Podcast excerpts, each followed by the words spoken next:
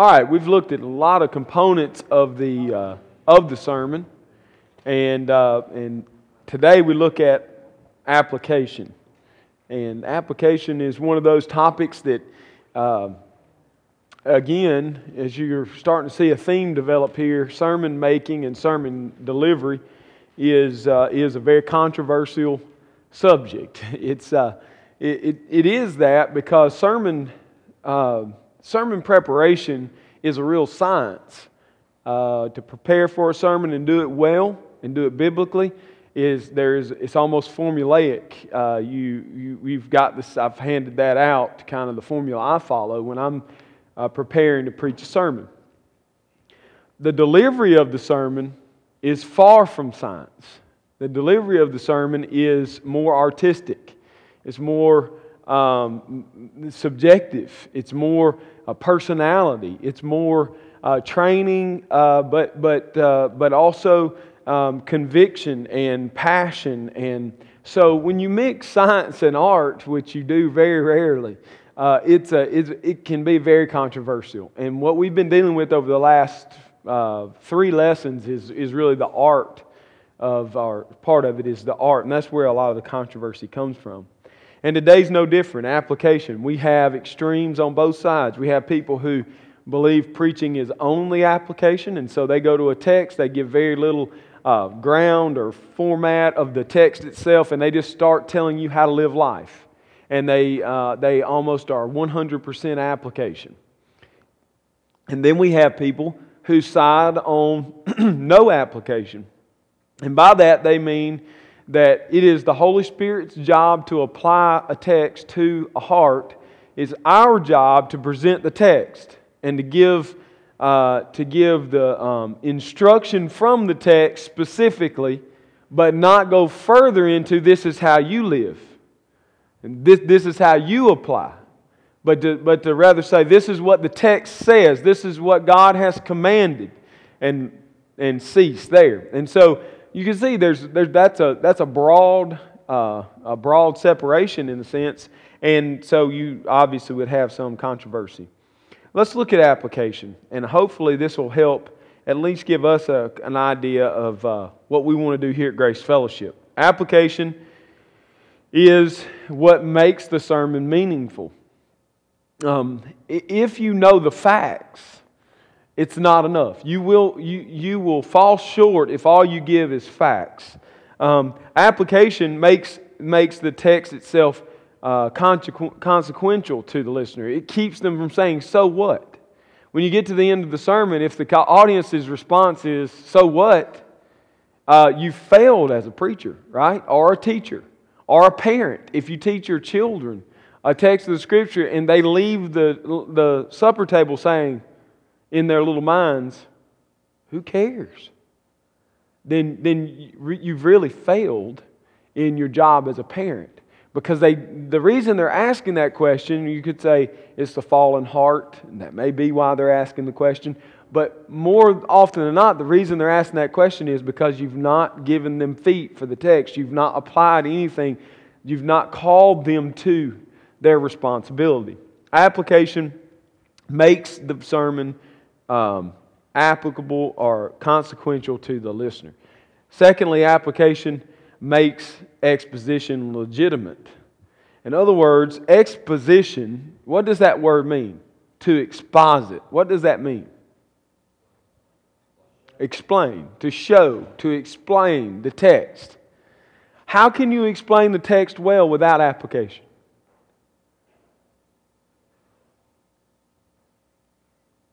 Wouldn't we agree that if you failed to tell the people where this fits in their life, have you really explained the text? I mean, really? Not really. You've given them, again, head knowledge, but the Bible's never focused on head knowledge.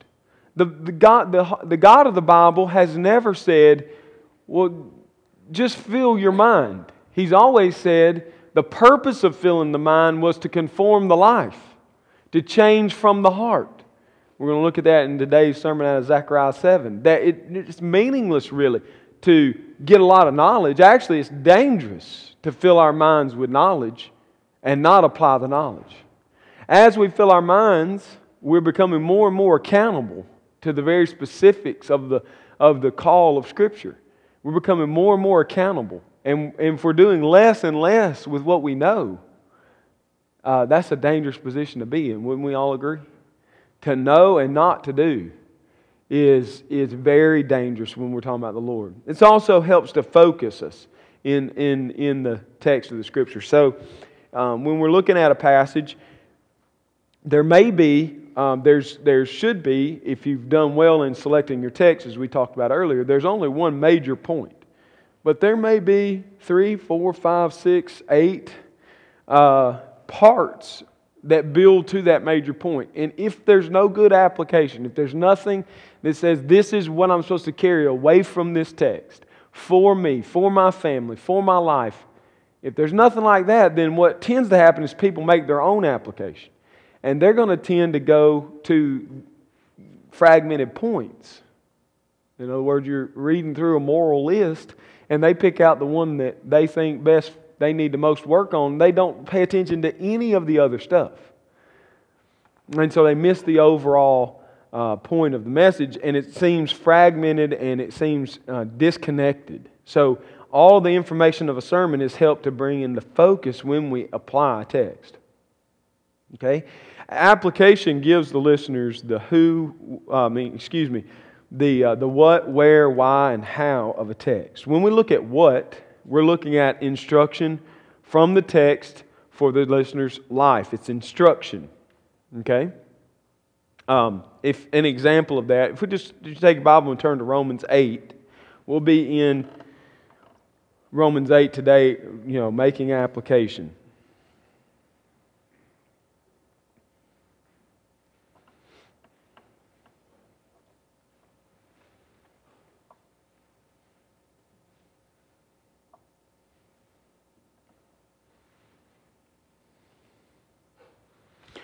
Let's just look at, we'll just jump in verse 12. We could start anywhere, really, but let's look at verse 12. So then, brothers, we are debtors, not to the flesh, to live according to the flesh. For if you live according to the flesh, you will die. But if by the Spirit you put to death the deeds of the body, you will live. For all who are led by the Spirit of God are sons of God.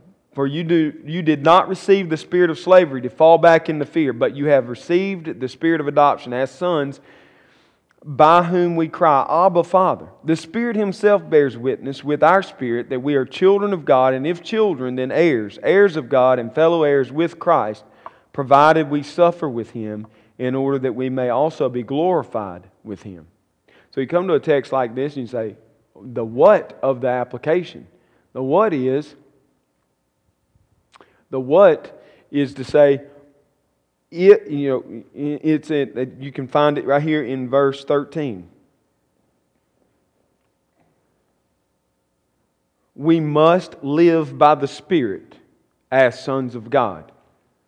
And so we begin to apply there. The what is that we are sons of God, and so we're living by the Spirit. And having been living by the Spirit, now we go into... that in an application. Where? What situation does this text apply in? Well, it applies in the situation of sanctification, right? If you live by the flesh, you will die. If you live by the Spirit, you will live. This is sanctification. And there are any number of situations in life that this applies to. Why? Why should we? Why? We got the what and the where, but why? What's the motivation? How does Paul motivate us in this text? Do I? Yeah. You're sons of God. So live like a son of God.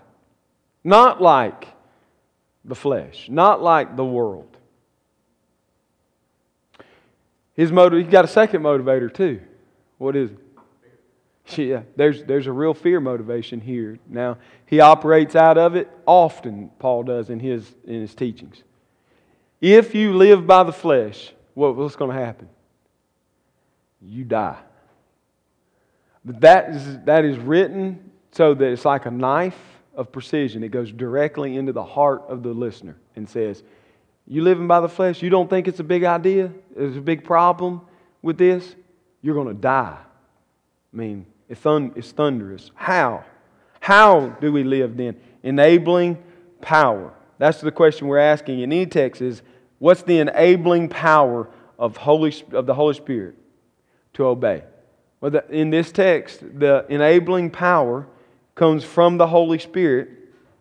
If you look here, so then, brothers, we are debtors not to the flesh, to live according to the flesh. For if you live according to the flesh, you will die. But if by the Spirit you put to death the deeds of the body. So the power is the Spirit. And what is He enabling us to do? To put the flesh to death. To kill the flesh. And so, as you teach in a text like this or any other text, these questions, what, where, why, how, is really what can help pull out for you application to give to a congregation. Now, something that I have wrestled with but come to believe is probably best, though I don't do it as well as I should, I'm still working at this, is that the application should be given throughout the sermon, not at the end of the sermon. Now, some of our heroes, like the Puritans, almost all the Puritans had two sections in their sermons. Right? They had the exposition and they had the application. All right? Their sermons also averaged somewhere between an hour and 2 hours. In today's world, the preacher preaches 2 hours and he holds application to the last 30 minutes. What's the likelihood anybody gets the application? Honestly. Huh? Not very good, right? If he preaches an hour and he holds it to the last 15 minutes, what's going to happen? People tend to get tired in listening. And secondly, why would you hold it until the end? If the point is that the people not go home with more head knowledge but more heart knowledge, shouldn't we be giving that to them in chunks throughout the sermon so that when the point is completed and made, the application is right there for them? It's being applied. Questions are being asked. The heart is being challenged. What tends to happen in a sermon that has exposition and then application is that the mind is engaged in the first part of the sermon and the heart is engaged at the very end. And what I'm looking at is the mind engaged, the heart engaged. The mind engaged, the heart engaged. This interplay that not only keeps a person attentive, but works hard at getting to the heart. I think it's a flawed, you know, technique to wait, to hold. For several reasons. Each point should be applied. Dr. Herschel York at Southern Baptist Theological Seminary says, when a preacher, in his preaching class, he grades this way. When a preacher makes a point, it should be application. So his main points are not, Paul said, fight the Spirit. His main point would be, we must fight by the Spirit to kill the flesh. We must. That imperative statement is application. It's telling the listener what to do with the text of Scripture. Okay? You could get in several points. We should never live by the flesh. We should always live by the Spirit. We must fight the flesh with the Spirit. Those are 3 points in his sermon on Romans 8. Okay, and so they're all application, the main point. So that if somebody's taking notes or if they're mentally keeping track, they go home knowing what this text means for their life. How do they use this in their life? And the point of the sermon is, the main points of the sermon are all application statements. And each sub-point should then only support the main point. It's application. In other words, you don't want to make 18 and I have 6. You don't have 3 main points and underneath each one 6 subpoints, and have 18 applications. That's not what you want to do. You want to have one large application explained in 3 ways in your main points, and everything underneath those main points only feeds to help us understand that main point. Support. It plays a subordinate role in the sermon. So that's why when I'm preparing a sermon for his class and you lay awake at night wondering, did that really apply or not? Was that the application of the apostle when he wrote the text? And you get up and preach nervously and hope he is kind. Look over in the Gospels at the way Jesus teaches. Matthew chapter 5, his most famous sermon. The longest recorded sermon of Jesus. I'm not sure we got all of the sermon in this. I think we got the highlights. There's probably more said than this, in other words. But let's look what he does. In the first, from verse 3 until verse 11, we had the Beatitudes, what are now called the Beatitudes. Jesus says, "Blessed are the poor in spirit, for theirs is the kingdom of heaven. Blessed are those who mourn, for they shall be comforted. Blessed are the meek, for they shall inherit the earth. Blessed are those who hunger and thirst for righteousness, for they shall be satisfied. Blessed are the merciful, for they shall receive mercy. Blessed are the pure in heart, for they shall see God. Blessed are the peacemakers, for they shall be called sons of God. Blessed are those who are persecuted for righteousness' sake, for theirs is the kingdom of heaven. Blessed are you when others revile you and persecute you and utter all kinds of evil against you falsely on my account. Rejoice and be glad, for your reward is great in heaven, so they persecuted the prophets who were before you." And so, when we look through here, each of these pithy statements of Jesus is applied immediately, isn't it?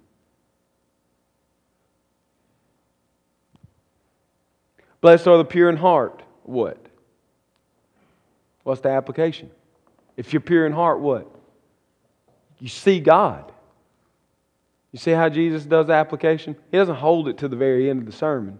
He's telling them, as He speaks, how this works in their life immediately. It's not just there, though. I mean, if you look at all of the paragraphs in the sermon, look down at verse 21. "You've heard that it was said, that those of old, you shall not murder, and whoever murders will be liable to judgment. But," here it comes, "I say to you, everyone who is angry with his brother will be liable to judgment." That is application. He enters immediately into application. He says, you heard it said you shouldn't murder anyone, and I'm telling you, if you're angry, you're going to be judged. He does that with all of it, with lust, with divorce, with oaths, with retaliations, with the love of your enemies.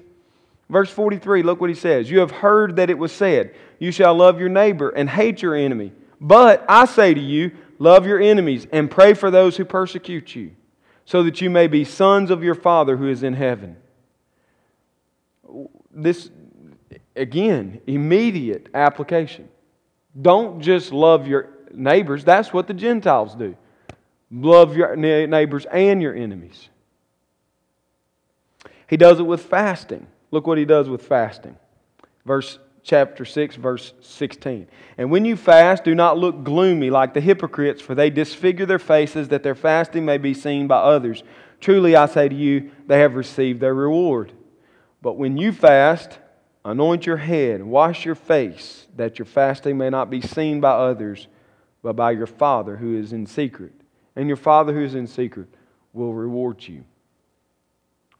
Jesus' teachings, first of all, are very practical. And second of all, they're applied immediately. He just, and that's not just in this. That's just the largest sermon. I mean, all of his sermons, he does this in some form or fashion where he gives his statement of what his main point is, and then he gives you the follow-up.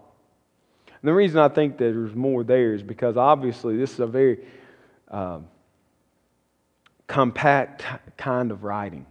I can't imagine the Lord said just these words. I think He said much more. I think the little sermon was one of those all-day events where people get hungry and tired and ready to go home. But this style of application sometimes can come across in a not so healthy way. We can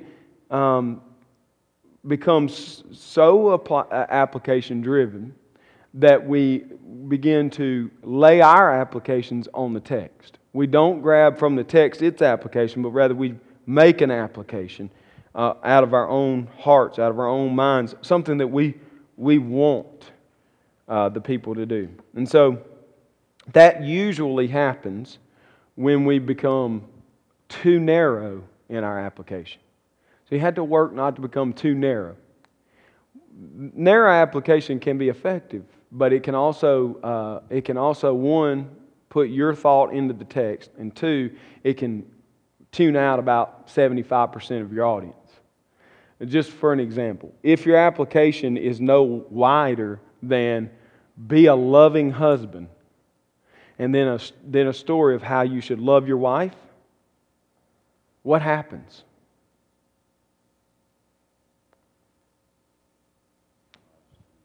The wives say, well, he's preaching to husbands. I'm done today. I get a day off, right? Single people wrongly say, he's not preaching to me today. I'm out. All right? So if you become too narrow, then you lose segments of the audience. So I think when we hear someone say, "Don't apply the sermon," the Spirit applies the sermon. That's what they mean. Okay, it's a narrow view, a definition of application. It is, don't give them the A, B, C, D, E, F, and G of application. Number one, you can't do it very well. And number two, that's the job of the Holy Spirit. When you get down that specific, that narrow, you've gone too far. We've all, a sermon on giving, we've all heard it. 2 Corinthians chapter 9, a guy does a wonderful job, and he begins to say you should give. And then he fills in the blank. You should give 20% or 15% or whatever the specific number of your giving should be to God's work. Well, what if somebody was sitting there and they were really convicted to give 75%? And then you said 20%. Then what happens? They say, well, forget 75%. I'm going to give 20%. You see what happens if you become narrow, too narrow. You go beyond the Scripture. Because in 2 Corinthians 9, Paul doesn't give us percentages. He says that comes from the heart. And so application stays on the level of where's your heart at? What's the condition of your heart when it comes to giving? Are you a cheerful giver or are you a begrudging giver? Do you see it as your duty or do you see it as delight? This is the kind of application that's effective because then it opens that person up to say, no, my heart is filled with wicked drudgery when it comes to giving. I feel like God is fleecing me for 10% and I don't really want to give it. And so the application is, well then, that's a heart level issue. That needs to be dealt with before the Lord rather than these specific, very narrow, very specific, very pointed statements. So I think to bring the two schools together, the two groups together, closer together. I think it's fair to say that those who really in our day have a hard time with application, it's because of the misuse they have seen for years of application, which is there has to be narrow, specific, to-do list kind of application. And so what they're saying is, I don't believe that's right. I'm not going to do that. So when they say I don't apply, because the people I hear that I respect that have said that, they apply the message all the time. They're giving application constantly. They just don't give the bullet point to-do list kind of application. So I think what happens with this wide gap is like a lot of times a definition of application for the guy that's saying don't apply, it's the Holy Spirit's job, is probably don't make to-do lists in your sermon for the people to go home and do. And on this side, the people who are saying apply all the time, like Dr. York, he's obviously not meaning do the to-do list. He's saying grab the application of the text as you're teaching it and give it plainly to the people. The biblical application of the text. All right, let's. Any questions so far about application?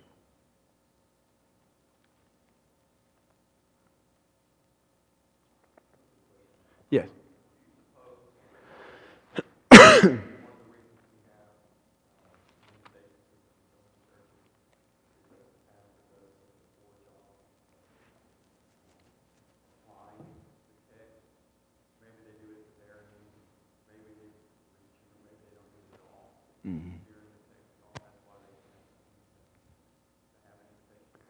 Well, I think it's definitely possible. He's asking if we have, in our day, if we have altar calls because of the lack of application. I definitely think altar calls at times that I've sat through were obvious reaches. In other words, you know, you hear a preacher preaching, just for the same example, 2 Corinthians 9, it's about giving. It's obviously about giving. He mentions nothing about the gospel. The whole sermon, really. Nothing. And then at the end of the sermon, he says, now bow your head and close your eyes. Now you're here today and you don't know the Lord. You need to know the Lord. Well, you haven't said anything about knowing the Lord, really. I mean, you might have mentioned it as you talked about giving, but what are you inviting people to do? How are they to know the gospel? You haven't really delivered the gospel. You've just delivered a good teaching on giving, probably, and that's kind of where it needs to hang out. It needs to stay there.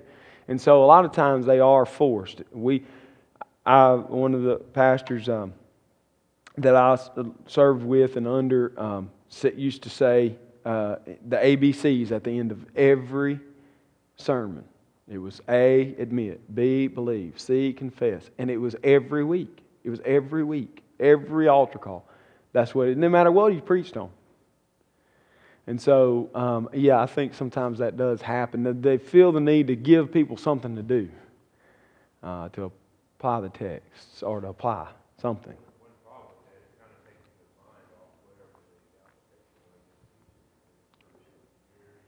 Yeah. Yeah, and like anything else, I mean, if it's the same thing every week after 52 weeks even, much less if you're there 15, 20 years, how well do people even listen to that sermon, to that altar call anymore? After they've been in the church for so long, it's just like tune out. Now it's time to start thinking about what restaurant we're going to go eat at. And it mocks almost the seriousness of coming to Christ.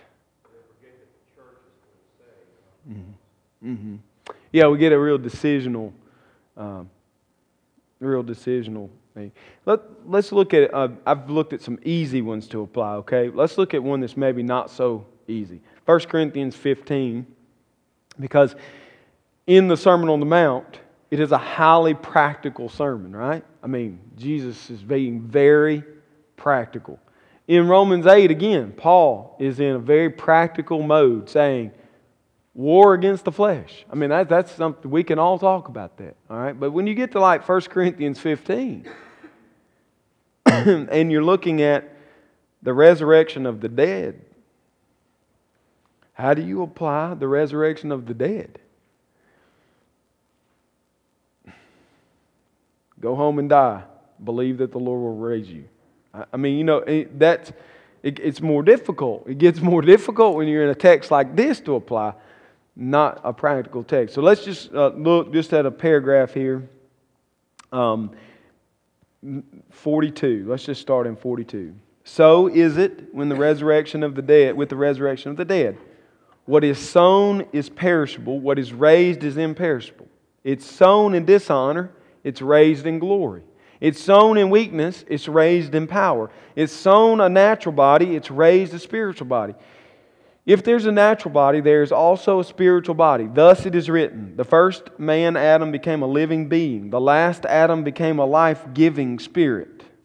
But it is not the spiritual that is first, but the natural, and then the spiritual. The first man was from the earth, man of dust. The second man is from heaven. As was the man of dust, so also are those who are of the dust. And as is the man of heaven, so also are those who are of heaven. Just as we have borne the image of the man of dust, we shall also bear the image of the man of heaven. And it's verse 49 at the end of that paragraph is what allows us to apply all the rest of that text. How will we apply it? Yeah. We're image bearers, right? If you're an image bearer of the first Adam, you're a natural person. Or you're an image bearer of the second Adam and you're a man of heaven. You're a person from heaven. And so now we go back and you can actually apply any of those little perishable, imperishable, dishonor, glory, weakness, power, natural body, spiritual body. You can apply all of those really now to not life in the future, but where? Life right now. 58's the major wrap up for the whole chapter. Therefore, my beloved brothers, be steadfast, immovable, always abounding in the work of the Lord, knowing that in the Lord your labor is not in vain. But what are we laboring to? Now we get back to that secondary, or that paragraph, really. We're laboring towards sanctification, which is the image bearing of the Son of God. In this life, not in the future only. What we actually see is that, and if you were preaching a series on 1 Corinthians 15, what you want to do is help people understand that because Christ was raised from the dead, the future has come into the now. It has broken backwards into the now. It is the light of the resurrection has not just gone off into eternity, but it's come backward in time to us. And so now everyone who is in Christ bears His resurrected image today in the new man. And so now we're talking about your life right now is imperishable. Your spiritual life is, isn't it? Your spirit cannot die. Your spirit will not suffer death. And so you can apply even to say what this doesn't mean is that you can go live like a drunkard. Because the perishable and the imperishable have nothing to do with one another. So now that you're imperishable, your true inner man is imperishable. You should have nothing to do with drunkenness. You should have nothing to do with sexual immorality. You should have nothing to do with abusing your children. You should have nothing to do. I mean, there's now we get into that area where once we've made the big application, people can take it and use it in their life however the Spirit wills. We can say that we can actually say that what Paul is teaching here is that to be any earthly good, you must be heavenly minded. You must be a man of heaven. To be any earthly good, you must be a here and now man of heaven. Holy, set apart. Another text, just to show, 1 Corinthians 10, verse 23. It's actually going to prove the point further of what these guys are talking about misapplying the text. If in 1 Corinthians 10, Paul's warning the Corinthians about idolatry and about food offered to idolatry and the practices surrounding idolatry in their day, which is feasting and sexual perversion and all the things again. So he's warning against that. In 1 Corinthians 10:23, he says, all things are lawful, but not all things are helpful. All things are lawful, but not all things build up. Let no one seek his own good, but the good of his neighbor. Eat whatever is sold in the meat market without raising any question on the ground of conscience, for the earth is the Lord's and the fullness thereof. If one of the unbelievers invites you to dinner and you're disposed to go, eat whatever is set before you without raising any question on the ground of conscience. But if someone says to you, this has been offered in sacrifice, then do not eat it, for the sake of the one who informs you and for the sake of conscience. I do not mean your conscience, but his.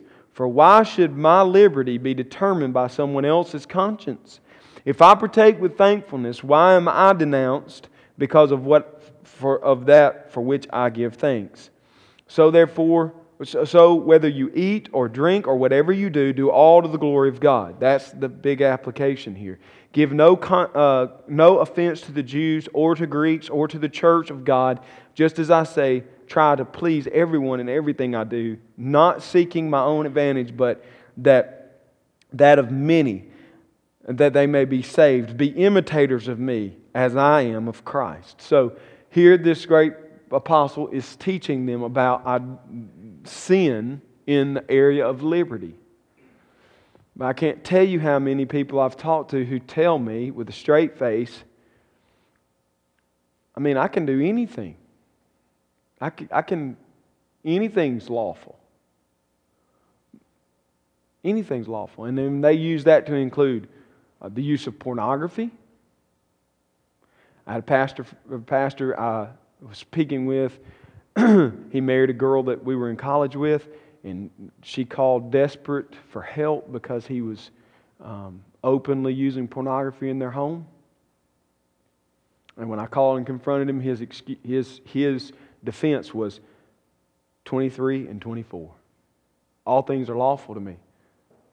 Not all things are helpful. I admit that what I'm doing is not helpful, but it's not sinful.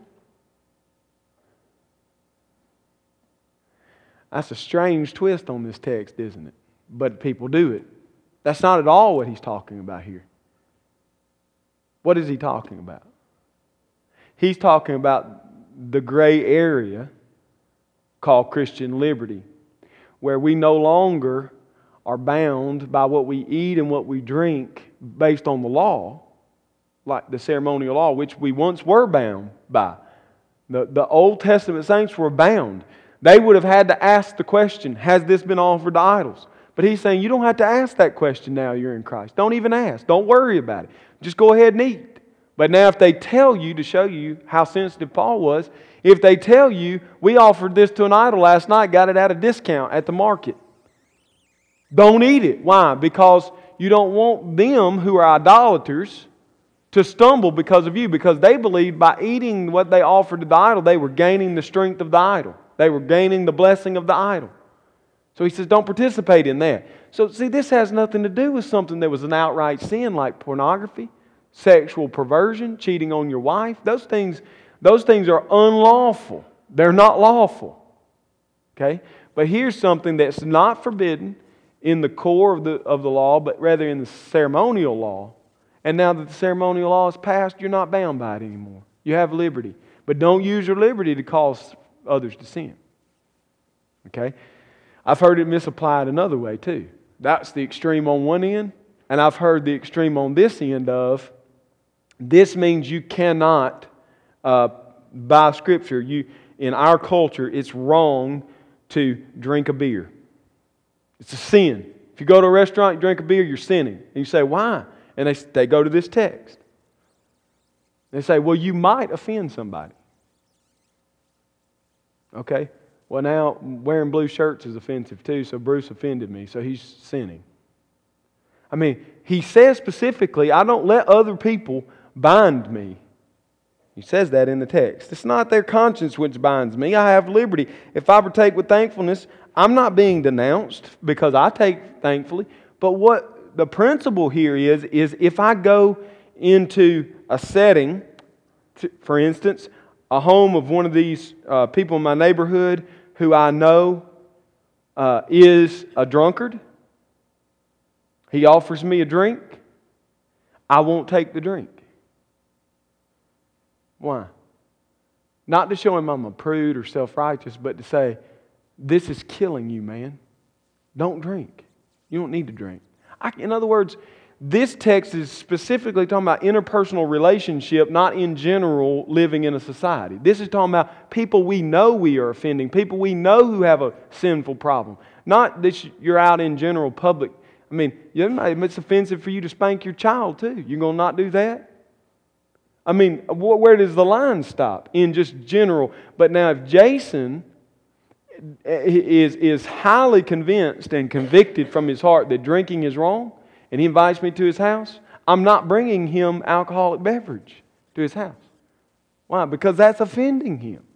And so because I can do something doesn't mean I do it. Because I'm in an interpersonal relationship with Jason. I care about him. I love him. And so, now, that's why application is so important. Is either of those two extremes can obliterate the meaning of the passage. Kill it. It loses its spiritual power if we're not careful in application. And so, as I said, verse 31 is the overall application of the text. Whatever you eat and whatever you drink, do all to the glory of God.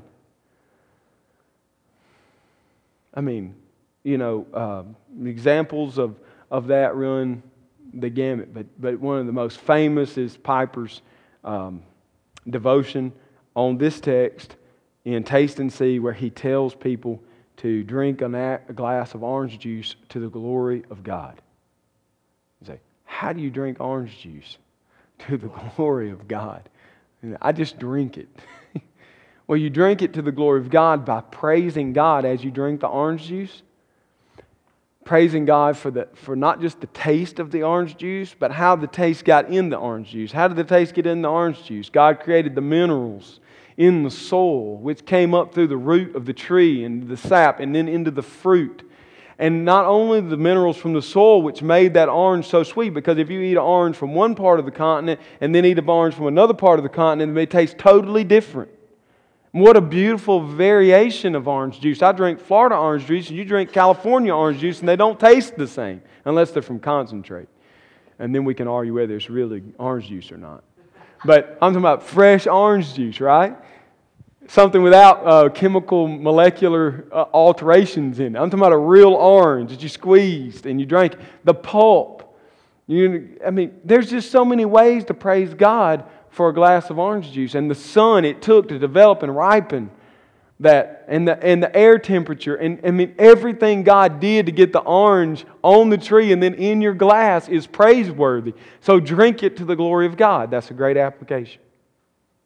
And if you're not able to do that, fast and pray and ask God to give you thankfulness for what you have. Because if you eat without thankfulness, it's a sin. Just like if you live without thankfulness, it's a sin. We blaspheme God and His goodness towards us every day, don't we? And sometimes we do it with a trite little prayer before the meal. Now we've applied the text faithfully. Helpfully, we've said what it says, what it doesn't say, and we've even given a specific like orange juice. But we know we can do it with anything, right? That's the art of application. It's what brings the sermon home, from lecture to the mind to the sword to the heart. Did you have something? You reared back like you wanted to say something. I did, but that's all reason. Go. I saw you, so go ahead now and let Eric talk. I think that the only way to do that is to apply the text faithfully as it would have been applied and taught in this day. In other words, what did Paul want his hearer to hear in form of application? And then apply it that way. And I think the more you are able to apply in the sermon, the better. Because what I think happens sometimes, not all the time, and it's because we're not very spiritually astute any longer. We've kind of grown dull in our hearing. But the hour example, preaching for an hour and then applying for 15 minutes, somewhere along 35, 40, 50 minutes, people shut off. So when you told applications, they didn't wake back up. They're gone. So they literally did not hear what you said. They knew you were talking. They know what you're talking about. Okay? So that's why I am saying, if it's possible, if you can do it. And some people were not comfortable doing it, and I understand that. And if you can, it's better to intermix that application and weave it into the sermon as you're preaching. And that'll help Eric. Yeah, I think he's one of the best application teachers in our day. I'd encourage you to get his meditations, Taste and See. They're in book form. They're wonderful. He has one in there about Job, where Job is crying out to God, and he mentions that the rain comes from the is pulled up into the clouds over the sea and comes into the desert and rains down a blessing on your life. And then he talks about, for the whole rest of the time, he's talking about the hydrological cycle and how that brings awe. If our hearts are where they're supposed to be, that should make us leave in awe of God. That water is picked up, and then he gives the exact mileage from there to where Job was probably located from the sea. How far it traveled without raining itself out, without falling in a tidal wave so that it would crush whatever was on it, but it gently rains down out of the clouds from the sea all the way into the desert, and then drops a gentle blessing on Job's life. I mean, and then he's right. When you leave, you're in tears about the fact it rains. And God did that. And now you leave with a heart that understands, if God does that, if he orders rain clouds so that they drop blessings on my life, what else is he doing? You know, how magnificent is God? Absolutely. That's the far side the people struggle with. What I said at the beginning, they struggle with only application. Because the application is just kind of dangling. If you think about the house, exegesis is the foundation. Exposition is the house, in my mind. And, you know, you build in stories. And all the chairs and tables and all that, that's application. So if you have chairs and tables and no house, what good did it do? If you don't do exegesis of the text to build a foundation that's solid, the house will fall. I mean, this will be useless to them. So you explained a text without telling us, you know, without you having done the work, even if you don't bring it forward. The thing about exegesis is, if you're good at it, people don't necessarily know that's what you're doing. They don't even realize it. Most of this stays in the study. It's inside of you. A little may come out, but most of it doesn't. Most of what comes out is the house, the exposition, the explanation. But how do you know you're explaining? Exegesis is the meaning of the text, is the going into the pieces and parts, the verbs and subjects and adjectives, and distilling the meaning of the text. If you don't have the meaning of the text, you can't explain it. So although this isn't necessarily out there, you can think of it as a skeleton. You have the bones, that's exegesis. You have the meat and the sinew, that's explanation, that's exposition. So you have exegesis is the skeletal structure, the bones, muscles, tissues, sinews, connectors, that's all exposition. And the clothes you put on the outside of it's application. You wouldn't go to your closet and say, that's a fine suit, go to church. The suit can't go to church. The suit is helpless without a skeleton, without meat. And so if we get too far on one side, we expose bones. Nobody likes to look at, you know, don't you get uneasy going, now David might not, but you know, you get uneasy going into the science lab and there's a skeleton hanging there. It's just kind of, I mean, just like, you know, come on. There's animals in all types of decomposition. Now, my mom used to be a chemist and she did all biology and chemistry and all that at high school, and you know, she'd bring home jars of stuff half decomposed. And I'm like, that's just sick, you know? And that's the way a lot of our sermons are. They're half decomposed. They're half made. They've got a lot of this, a little bit of this, and no application. Or they got all application and nothing else. And everybody kind of looks at them, and in their mind, they say, but that was kind of gross. That's something odd about that. I don't know what happened. But when it's beautifully married, it's a wonderful thing. Yeah. Application can lead to severe religious attitude if it's left out on the limb by itself.